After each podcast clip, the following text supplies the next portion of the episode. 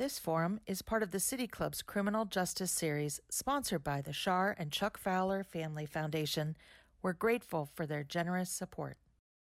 Production and distribution of City Club forums on IdeaStream Public Media are made possible by PNC and the United Black Fund of Greater Cleveland, Incorporated.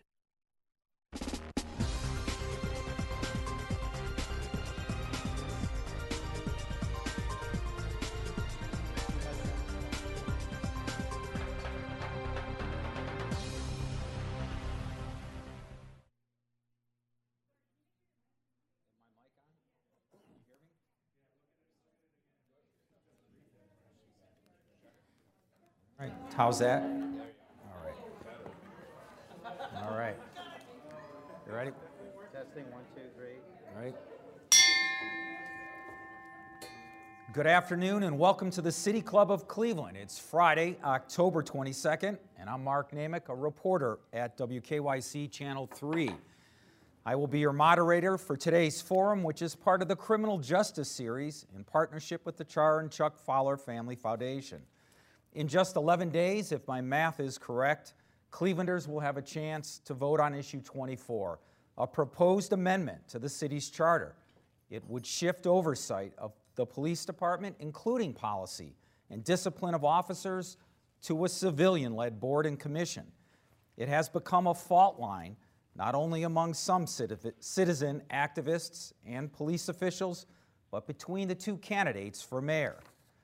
Backers of issue 24, including candidate Justin Bibb, say the amendment is needed to improve transparency and accountability within the police department, which in turn could improve trust between officers and residents and make the city safer. Opponents, including candidate Council President Kevin Kelley, say the changes give too much discretion to civilians and not trained safety officials, which will undermine the city's ability to effectively and efficiently manage the department. They say it will set off costly legal challenges and fuel early police retirements. Now, that's a pretty big divide, and that's where the City Club of Cleveland comes in today. We hope to break down some of the major parts of issue 24 and examine how they impact the operations of the police department, affect the current federal oversight of the department, and what it means for residents. Today's discussion is about policy, not politics. And now I will introduce the folks joining me on stage. Uh, we'll start to my immediate left, Subodh Chandra, founding and managing partner of the Chandra Law Firm. Subodh is the principal drafter of issue 24. He is a former City of Cleveland law director. In private practice, he's handled numerous civil rights cases and has represented the mother and estate of Tamir Rice, the 12 year old boy shot and killed by Cleveland police in 2014. He's also represented the city workers and police officers whose civil rights have been violated. And he serves on the Ohio Advisory Committee to the U.S. Commission on Civil Rights. Next to him is Barbara Langhenry. She is the City of Cleveland Law Director, longest serving, as earlier noted.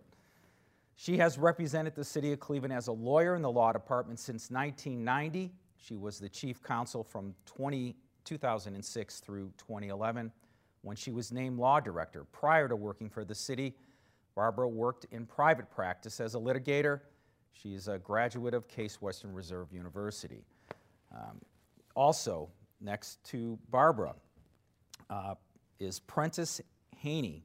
He is co executive director at the Ohio Organizing Campaign. He is a veteran community organizer and strategist who worked, whose work has been featured in The Guardian, on MSNBC, and The Daily Beast. He is a 2018 graduate of the Rockwood Leadership Institute and the 2019 Transforming Justice Fellow with the Ohio Transformation Fund.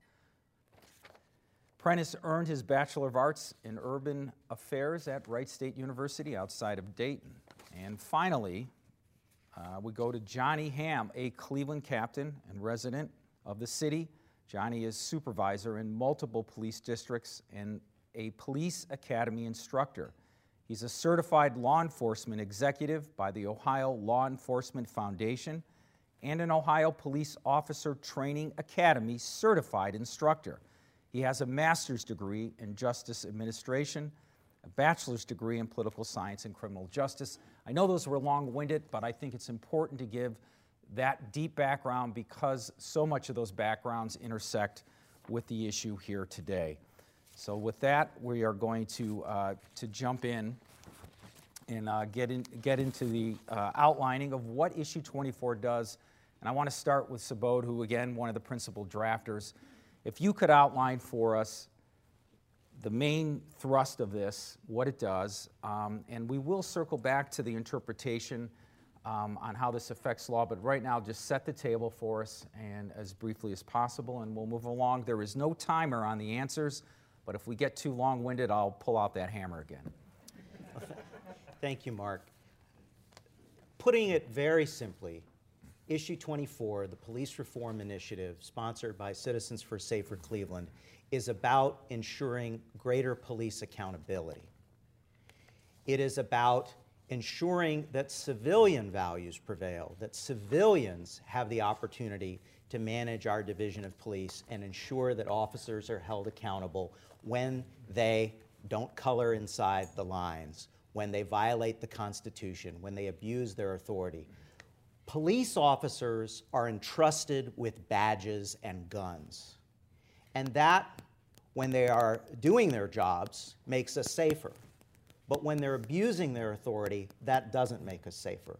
So, what we've done with issue 24, what the ballot initiative does, is simply add an additional layer of civilian authority between the police and the arbitration process for issues of discipline. So that if it turns out that the chief, as has happened many times, if the chief of police doesn't discipline officers who need to be disciplined, including officers who've engaged in racist conduct, and this has happened, where the chief gives them a slap on the wrist and does nothing about it. Now you have civilians who say, no, no, no, no, no. That's not how we're going to do business in the city of Cleveland. That is the primary thrust of issue 24. There have been the naysayers and the critics are all trying to figure out ways to scare the population into thinking it's going to somehow do, do all kinds of crazy things. It's all nonsense.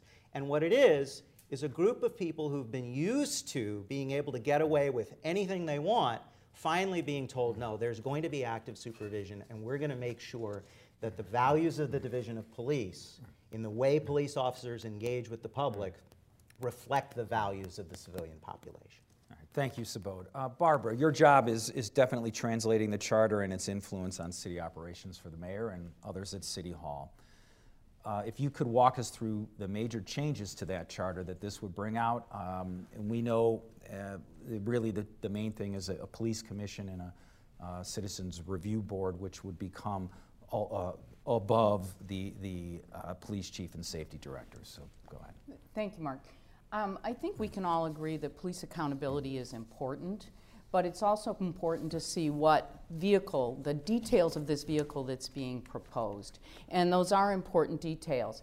And I think we need to understand that the charter provision um, addresses two different boards the Police Review Board and its staff, the Office of Professional um, uh, Services. They, they um, are currently in existence and have been part of the charter since 1988. And this charter expands their role a little bit more and provides um, other kinds of authority for them. It creates, brand new to our charter, a community police commission, which has not existed in the charter before. The consent decree was signed in May of 2015, and under the consent decree, a community police commission was created. And that commission is advisory, and that's the, the sole role is to advise the police chief and the police eh, on community issues and to be a formal conduit to the community. Certainly, the police have contact with the community in many other ways, and they spend time going to community meetings and block club meetings. But this was a more formal vehicle to bring the views of the community to the police and especially to have a role in advising on changes that were outlined in the consent decree. The charter provision makes the Community Police Commission permanent and it gives them authority that goes well beyond advising and well beyond just being the final authority on discipline. It also makes them the final authority on policies within the police division. On recruiting and hiring, currently under the charter, recruiting and hiring is the province of the Civil Service Commission. And the Civil Service Commission is, is five voters in the city of Cleveland, and it's a nonpartisan board. There can be no more than two members from any political party. Um, they are the ones who establish tests for all, all of the employees in the city. They establish the job duties for all of the employees in the city. This would give the Community Police Commission final authority over those things, taking it away from a Civil Service Commission.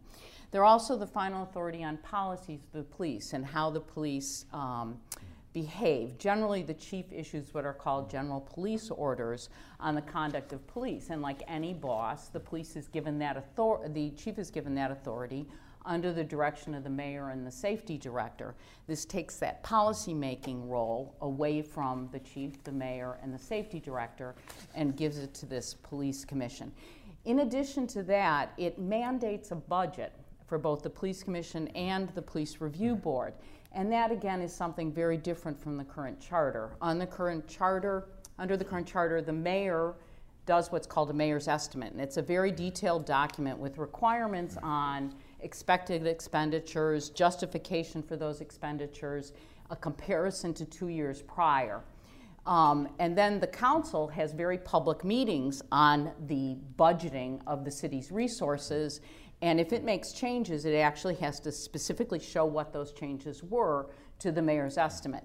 This eliminates that step for both the police commission and the police review we'll board. come- the we'll come back commission to that is point. given um, a $1 million budget. In addition to that, they are given um, 0.5% of whatever the division of police's budget is which last year was $218 million, so that would be $1.09 million, to give as grants.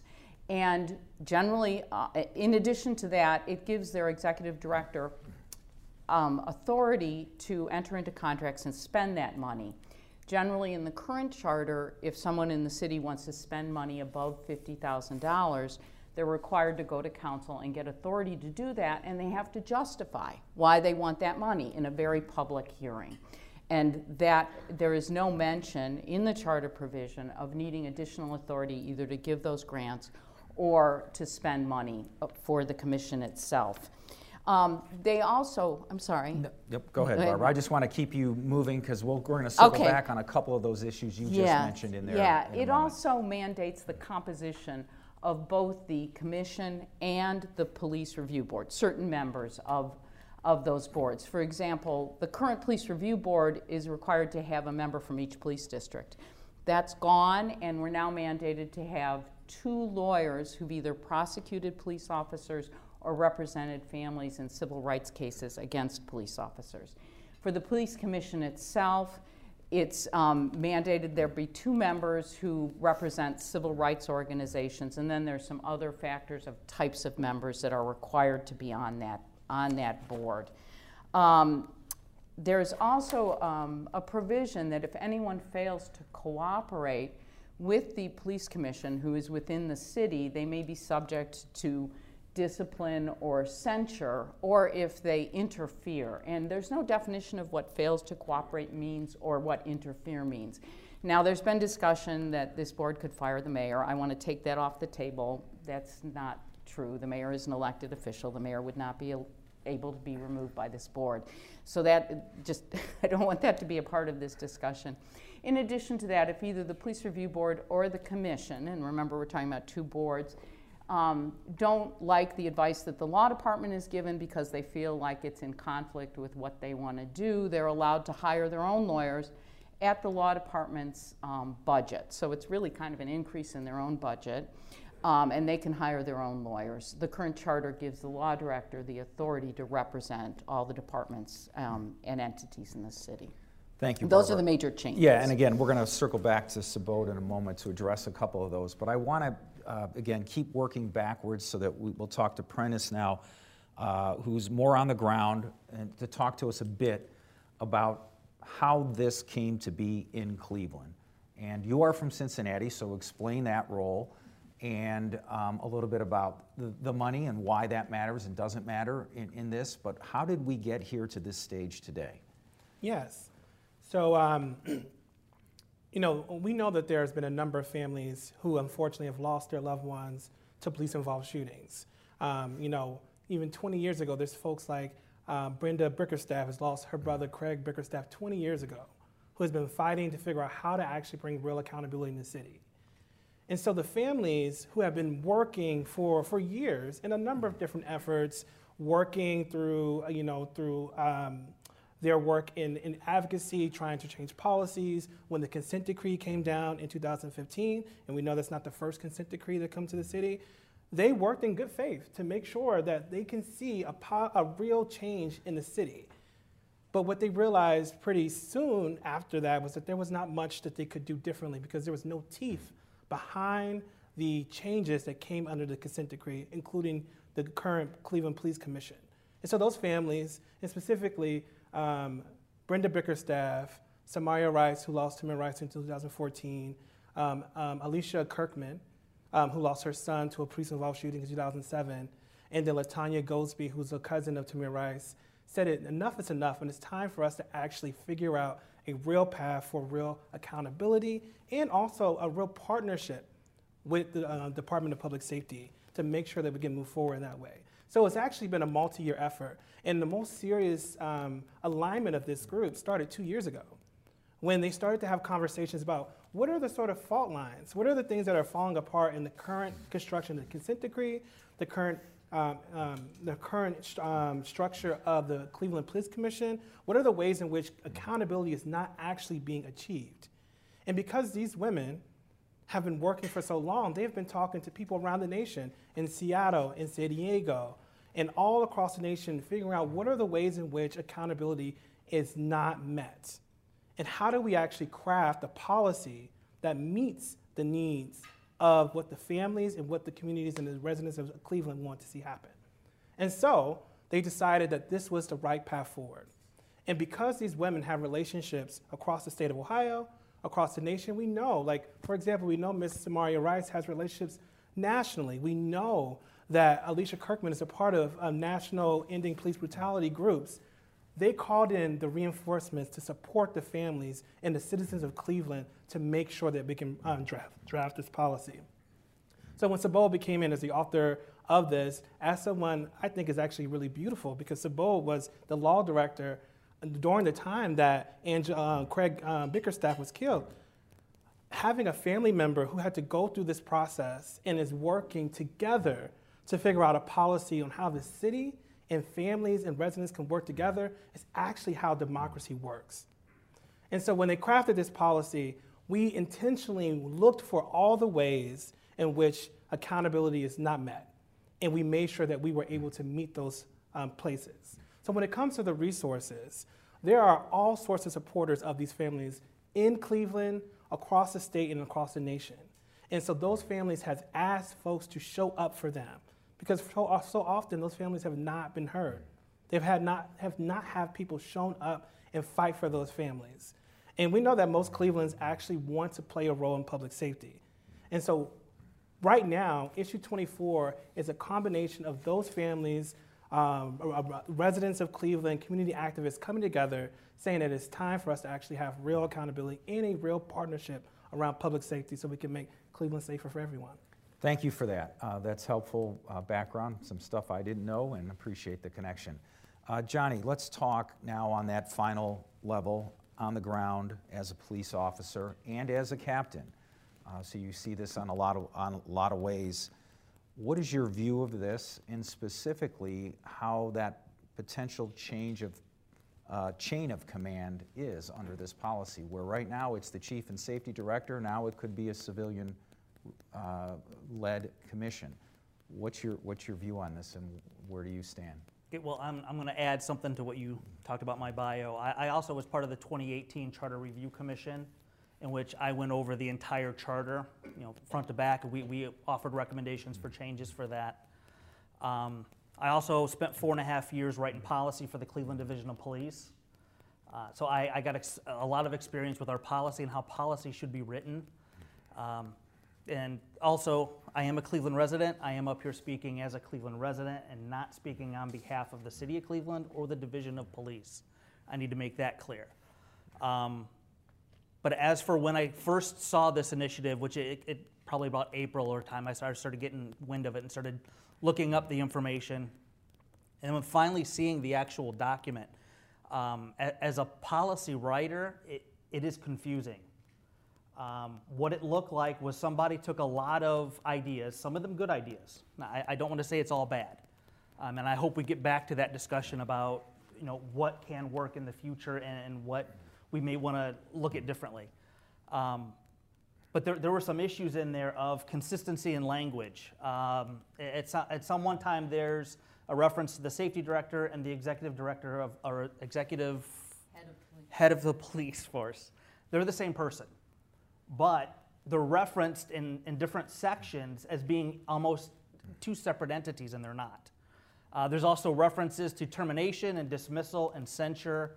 Um, it, doesn't let anyone know what that means. Is a dismissal of somebody different than a termination? Is a dismissal something where, like, I could be dismissed from my captain position, but I'm not terminated from the police force? And, and th- there's a lot of questions in, in this document. Um, In broad strokes, though, Yes. uh, Johnny, how do you see this uh, affecting the operations of the Cleveland Police, specifically command structure? How, how I see it is, um, and I'm, I'm actually going to quote uh, Mr. Chandra here. Um, issue 24 is, is a Trojan horse that has police accountability and oversight written over top of it. Uh, and there, during a safety committee meeting uh, uh, over issue 24 uh, a week or week and a half ago, um, Mr. Chandra stated, What we are doing here is a fundamental structural change in government. That's what's inside the Trojan horse. So, police accountability, everybody's on board for that. Everybody loves it. Everybody says, hey, let's get on board. And the Cleveland police officer right now is the most accountable person, the, the most accountable entity in the city of Cleveland that works for the, for the government. There are so many checks and balances and, and oversight right now. It's never happened in the history before.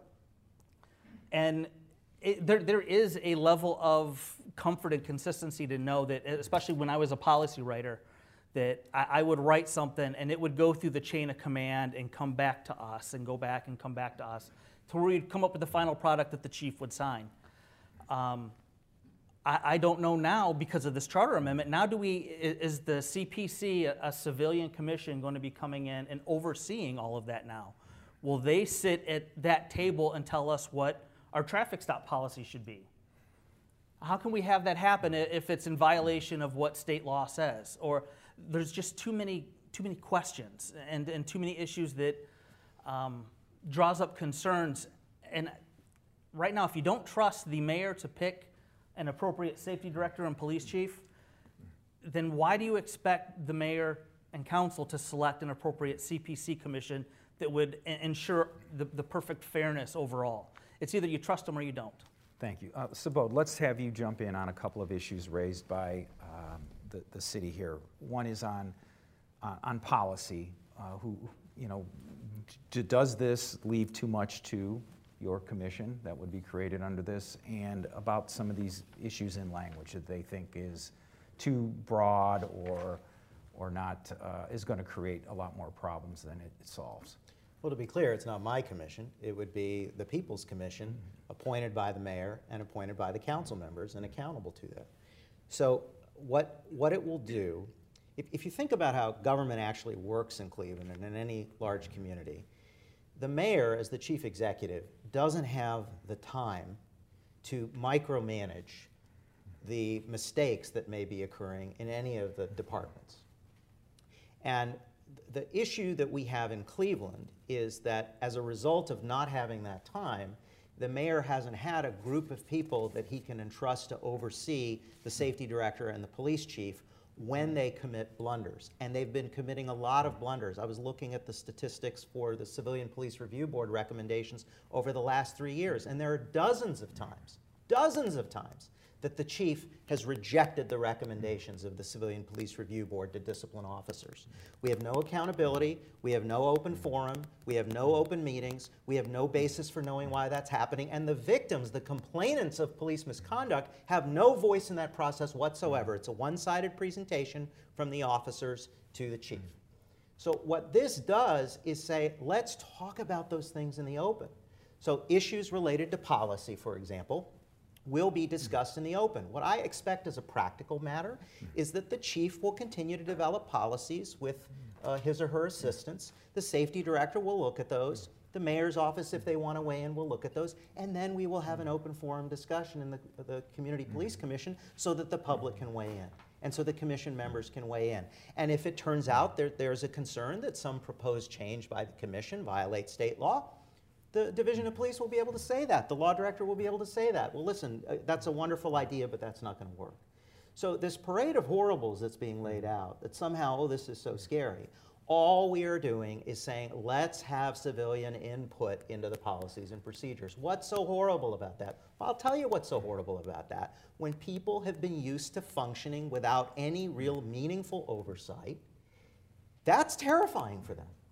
But I think for the good officers who want to be compliant with the Constitution and who want to have good civilian police mm-hmm. relations, this will be a welcome change because it's a structural change in government that then facilitates the dialogue that has been lacking in this city for far too long. Who should write, on a practical matter, the police chase policy, which has been controversial and been under a lot of public and internal uh, scrutiny over whether or not we're using it enough and leaving people off? Was that ultimately going to fall to the, uh, the police commission created under this amendment? Well, what I would expect is that it would be a collaborative endeavor.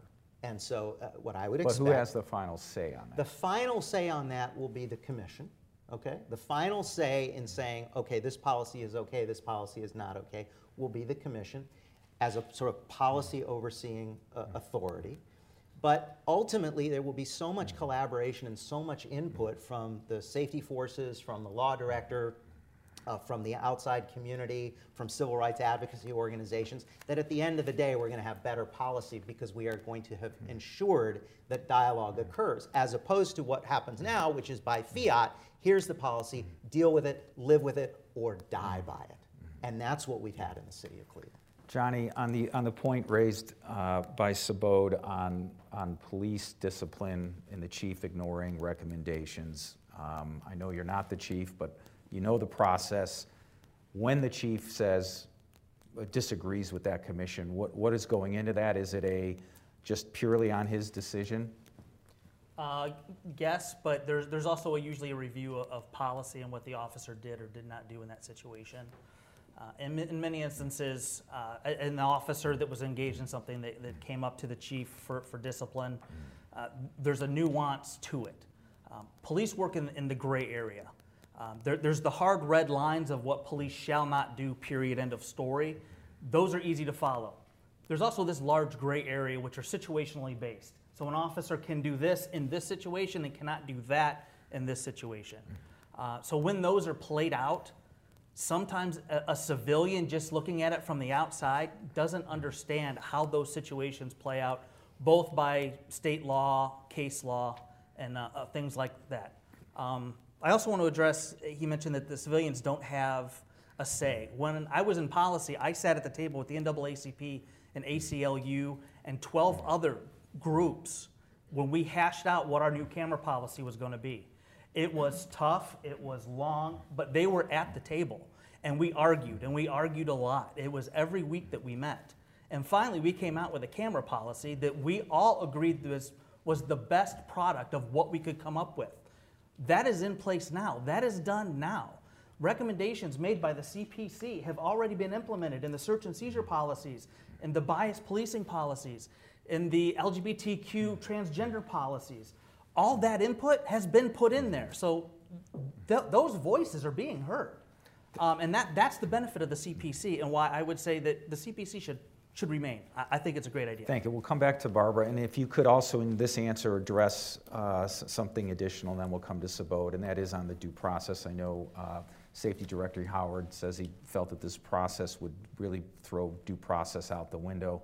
But go ahead and address, I think you wanted to get in on I some other wanted to aspects of address policy. um, an issue involving the current, when the chief does not agree with the recommendations that come from the um, police review board. The chief makes that decision, maybe it's contrary to the, the matrix of discipline. There are many reasons for that to be made.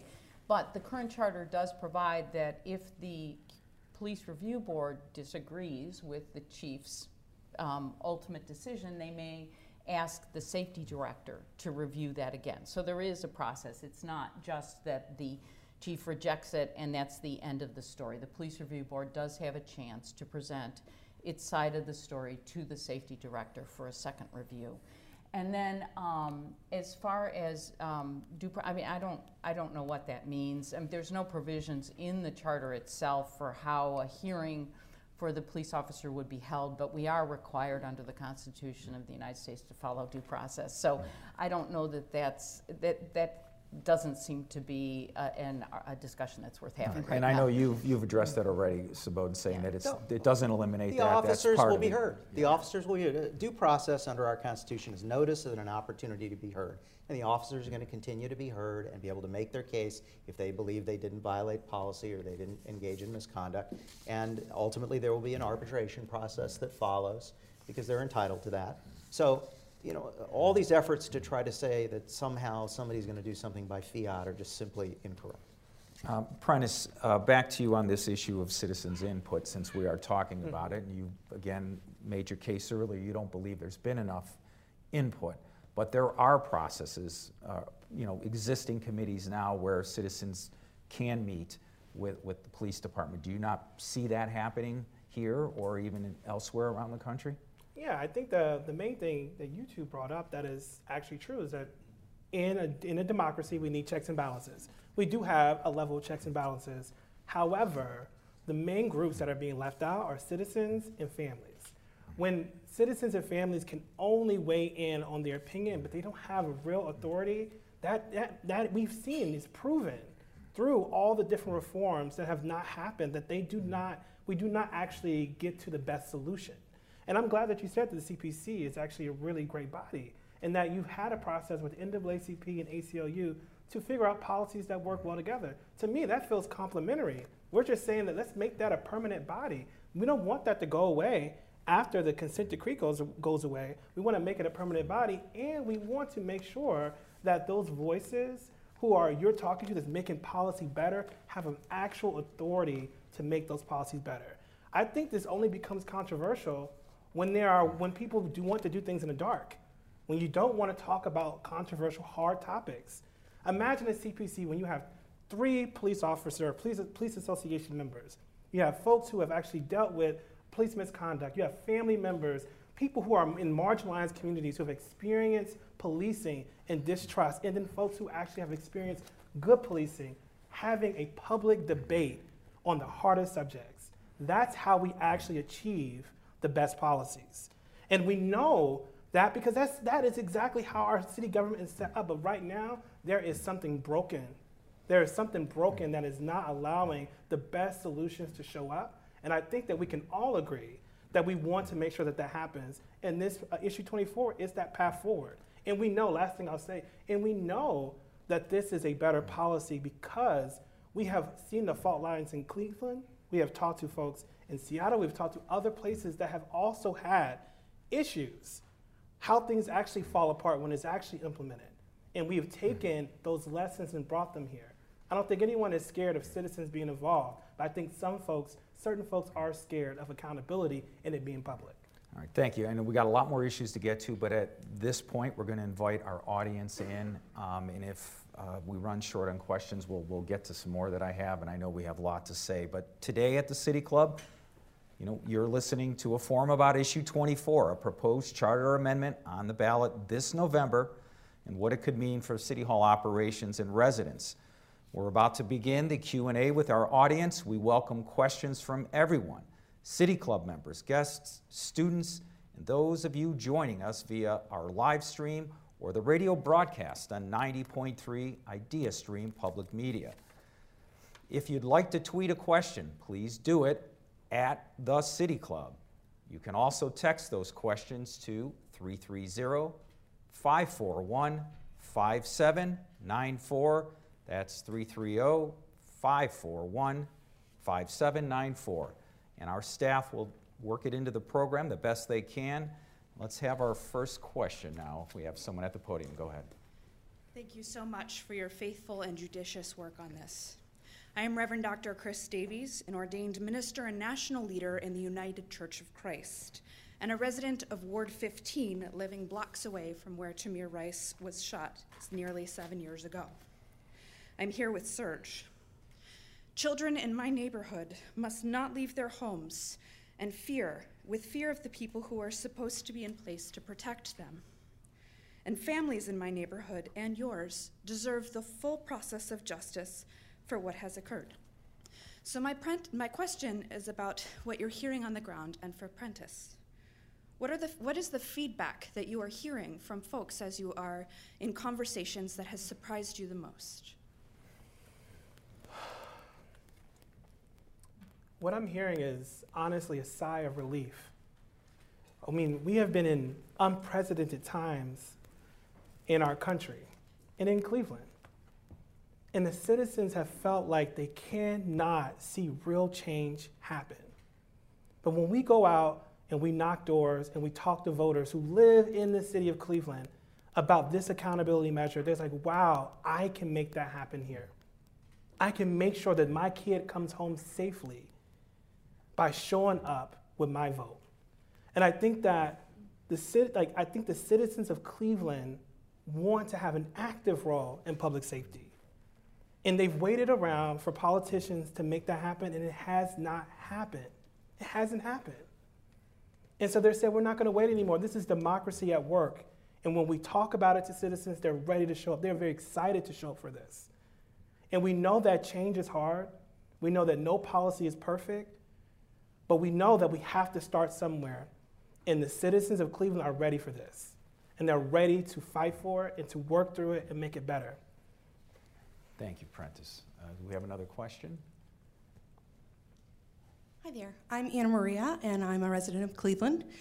Uh, my question to you is How are you going to ensure that the voices that are going to be um, involved in all of these great group discussions is people that actually want betterment for Cleveland and not re- just revenge for themselves? I'd like to quote, I'd like to quote Samaria Rice, September 10th of this year. Too many pig cops in our community. They are undertrained, they are simple minded, they are imposter, they are scared. Please know your rights. If you're a black pig cop, you're on the wrong side of life. Your black card is revoked forever, dummies. You know I don't sugarcoat nothing. F all you pigs. So this is somebody that we're wanting to have a voice. Right. Well, I'm gonna. I appreciate your your input. I'm not. I can't verify that quote. Um, I've certainly a lot of emotion on the issue. But I think the heart of the question is getting at who is going to be appointed to that commission and how they represent, uh, who they represent. And that, that's been part of the discussion that we've had from both sides.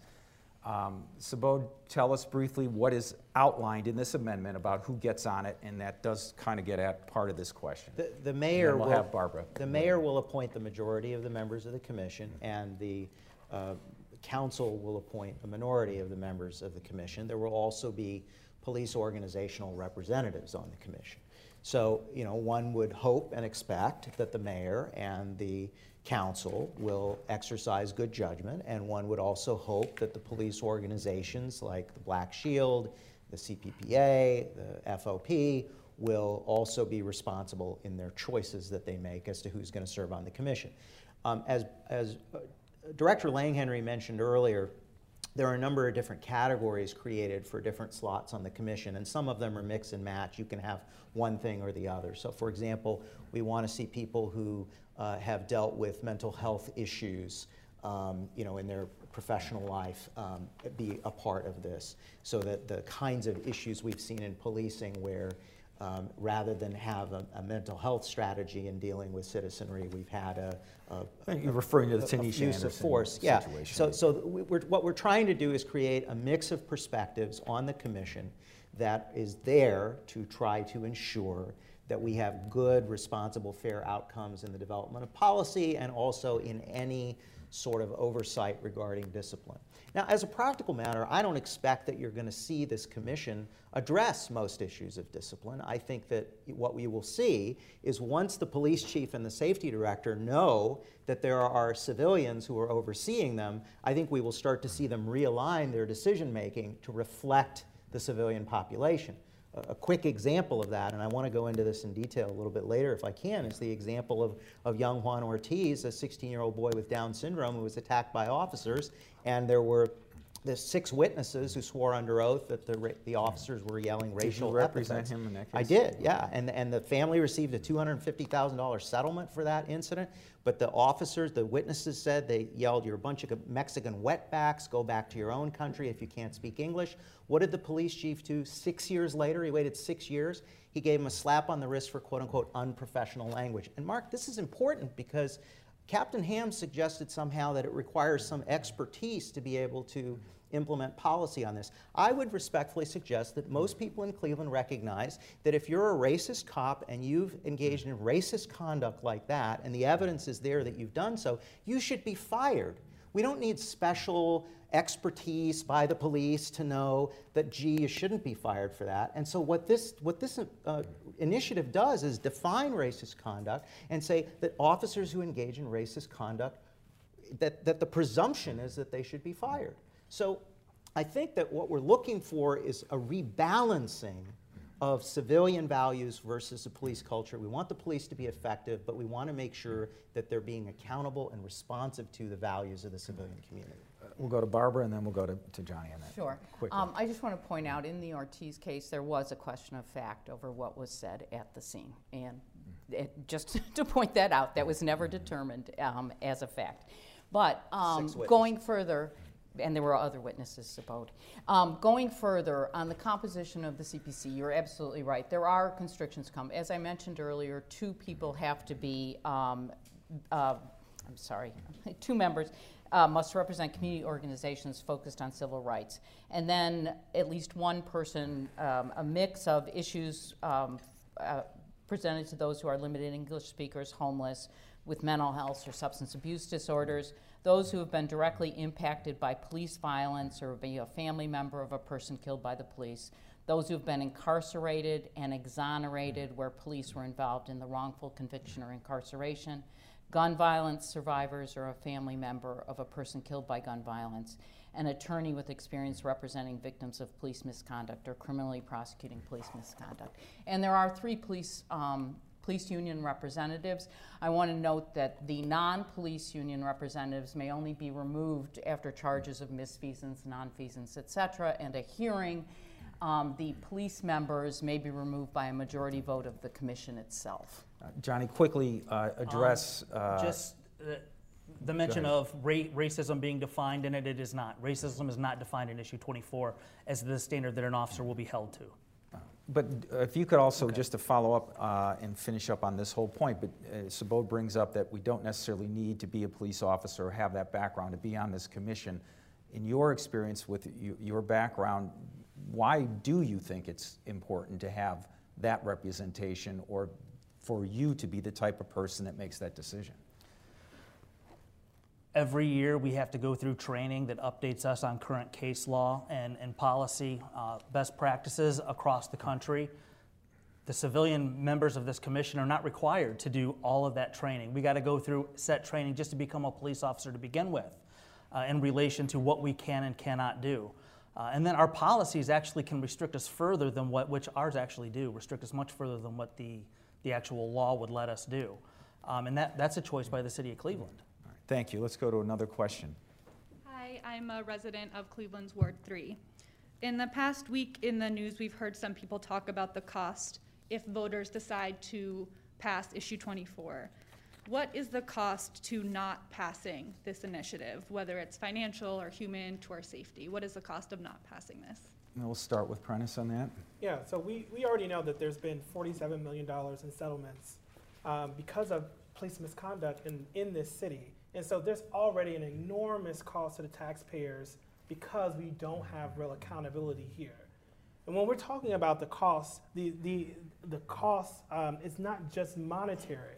It's a cost in trust with police in the community. This particular initiative 24 is about rebuilding that trust. But in, in any relationship, any successful relationship, you have to have accountability in it. You have to know that when wrongdoing happens, that we can take action. But wrongdoing only happens some of the times. The rest of the time is about partnership and making sure that public safety is the number one priority in this city. And so that is the thing we're trying to address. Stop that $47 million in settlements, stop continuing that, but also create space for real trust to be rebuilt in this community, and the citizens are ready for that. Um, Johnny, uh, on this point of costs, we've heard a lot both from the candidates in the debate and others that we're going to see police officers flee the department as a result of this amendment. And yes, but we'll come back to that. Um, right now, we're down to almost 150 officers. Is there a cost of losing uh, men, if, men and women if this passes? Yes, and, why? it, it's proven by the Republican National Convention, as crazy as that sounds to some people. Um, when the Republican National Convention came into Cleveland, uh, there was a lot of extra training we had to go through. Um, a, a lot of information was provided about all the horrors that are going to happen with all the protests. And you know what? A lot of officers that had their 25 years in decided they're just going to pull the plug. Or at the first sign of a problem, pulled the plug during the RNC. And it's because they've, they've already done their 25 years. They've already put, gave their sweat, blood, and tears for this city. They just didn't want to be caught up in what was potentially going to be a crazy situation. So they just pulled the plug and left. And I guess that's going to be what the, the fear is now, is right now we have 240, 250, of which I'm one of them, that has already served 25 years and could leave at any time. Um, in addition to that, that number, there's also some that have served in the military or served in other police agencies or with the city of Cleveland that we don't know about. That, so that number might even be significantly higher that could at any time just pull the plug and leave. But is And- it because they, they don't like the idea of the civilian review board being over them? Why, why is it? What is it that drives them out? because there's no defined process. It, th- there's a lot of like, um, what he said a lot is, I expect. The primary author of issue 24 says, I expect it to do this. I expect it to do that. Officers, uh, listen, we're, we're, we're not trusting people to begin with because we deal with people lying to us all the time. So when somebody says, I expect this to happen, or trust me, this is what's going to be, or that would never happen, we're skeptical. Briefly, Subodh, and then we'll go to Barbara, and then we'll get another Th- th- question. This idea that officers will flee if we have police reform, to me, it reminds me of the scene in Blazing Saddles where the sheriff holds a gun to his own neck and says, Stop or I'll shoot, to extricate, extricate himself from a situation where the townsfolk are coming after him. It is nonsense. I mean, if there are officers who are uh, at a position where they can retire and collect their pensions and they want to do so, they'll do so. Okay? The fact that there is civilian oversight now of the disciplinary process, that an individual officer would think, gosh, this means that if I commit misconduct and I go up the chain, I'll have to go up over the chief and therefore I should quit now. It's just preposterous. And I will tell you that this, it is so important and it should be so important to the citizenry that the opposition is raising this kind of nonsense because what they're doing is they're threatening you. They're saying to you, we're all going to disappear and you're going to live in chaos and you won't have safety forces if you dare, if you dare have greater police accountability in Cleveland. What I would say is if there is any individual officer that would literally resign or retire because we have greater accountability in Cleveland, you're exactly the kind of officer we don't want need, uh, we don't even want to serve. Good riddance, and let's bring in the next generation of police officers who are committed to constitutional policing and strong police community relations. Barbara, on the issue of costs, how do you see it? Yes, um, well, it- it- I mean, there's a lot to unpack here, but as far as $47 million in settlement, I've heard people throw that out as evidence of why the consent decree isn't successful. And I do want to clarify that there have been very few cases settled that have arisen out of events that have occurred after 2015. Um, and that's an important thing to note. Um, we do have fewer lawsuits. Um, the trend line is down. Exactly, and There the are some cases paying out now that were triggered prior to the 2015. Most of the cases, I can only So think those of a numbers handful. On the face of it could be a little bit, but. Exactly, it's a misleading number. And then on the, and, and, and I, I guess I have a little bit of a different view. I, I don't know that it's as extreme as Subodh that only officers who are afraid of being held accountable for their own bad behavior are going to flee. I do think there's a dimension of human nature where if you feel like you know you're going to be embarrassed publicly you're going to be shamed even if you're just coming in and doing your job and someone else perceives it as wrong i think that's stress a lot of people say i don't want to work under that kind of stress that doesn't mean that those folks wouldn't be good officers that doesn't mean that those folks are going to be out there committing civil rights violations and i think we need to acknowledge that that that is a dimension of human nature Thank you for all weighing say in on one that. thing on process, though? Uh, Very quickly, Really quickly. mind. Thank you. I, I've, we'll I've not Johnny. said much about process because you all have brought it up multiple times. I'm actually glad we're talking about it. Like, what are these procedures and processes going to be? That actually is decided by folks like the law director and city council and the mayor. Like, all those questions about how this is actually implemented is going to take the people we elect next. That is their job to do that. And so it's not the job of the Constitution to lay out every procedure and process for that to happen. And I know that there's brilliant people like Barbara here and the next mayor and the next city council who are going to figure out those processes with citizens. Johnny. Um, the, the issue where he brought up about uh, discipline and officers fearing discipline, it's not discipline, it, it's failure of uh, a civilian control over the police, and that includes policy and, and a lot of other areas other than discipline. So it's more than that. Um, but also, they, they keep bringing up the accountability. There's no accountability, no accountability. And I mentioned earlier, Cleveland police officers are the most accountable entity in the city of Cleveland. Every one of them wears a body camera. If they do not turn that body camera on during an assignment, or do not turn it on fast enough, or don't, do not keep it on long enough, they are disciplined one day. That's $400 for a police officer for not hitting a button on his chest fast enough or turning it off too soon. And on top of that, there are GPSs on every car. We have phones in the cars now that have GPSs. Everything that an officer does is scrutinized over and over and over again. And recently, our, our discipline ha- has gone almost through the roof. Uh, anyone can look it up, um, do a public records request for the uh, divisional notices related to discipline in the Division of Police, and you will see everything that spells out. It, it's public record, so it is being done. There is accountability. So the thought that there is no accountability or that there's less, there's a lot more than there's ever been. Thank you. Uh, Next question.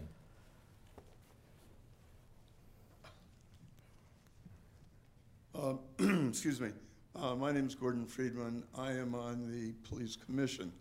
I am the chairman of the Search and Seizure Work Group, which includes members of Cleveland State Law School, experts in criminal procedure, Case Western Reserve. Our work group also includes members of uh, Black Shield and the FOP. Uh, It also includes citizens from the NAACP and the ACLU.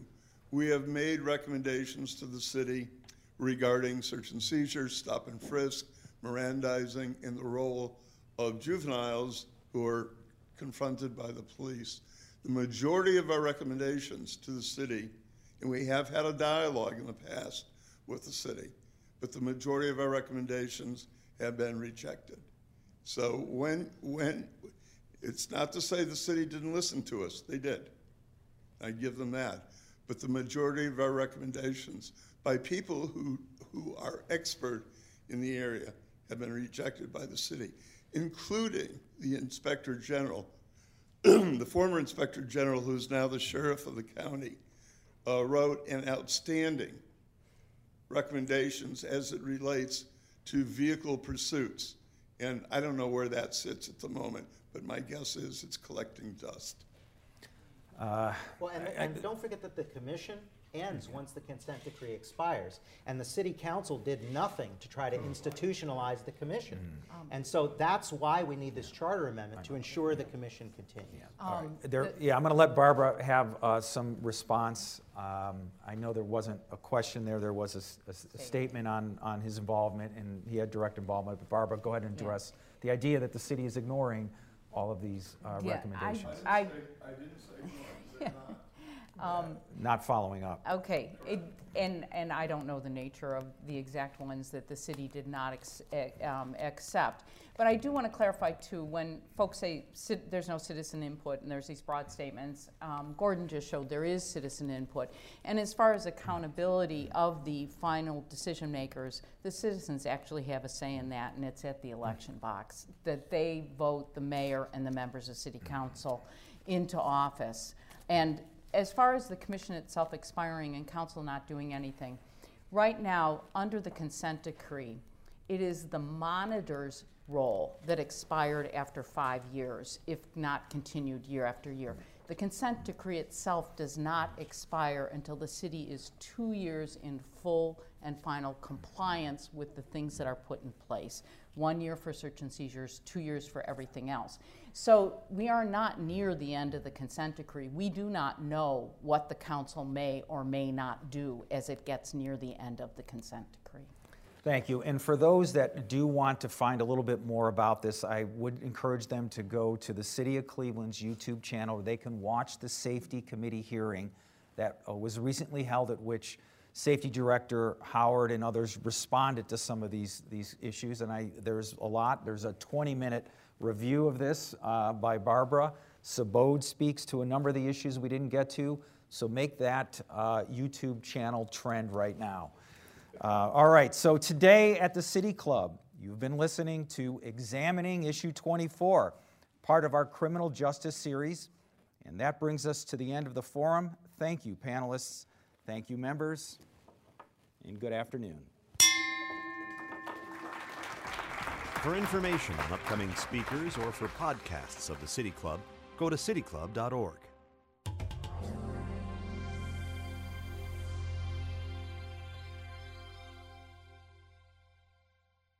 Production and distribution of City Club forums on IdeaStream Public Media are made possible by PNC and the United Black Fund of Greater Cleveland Incorporated.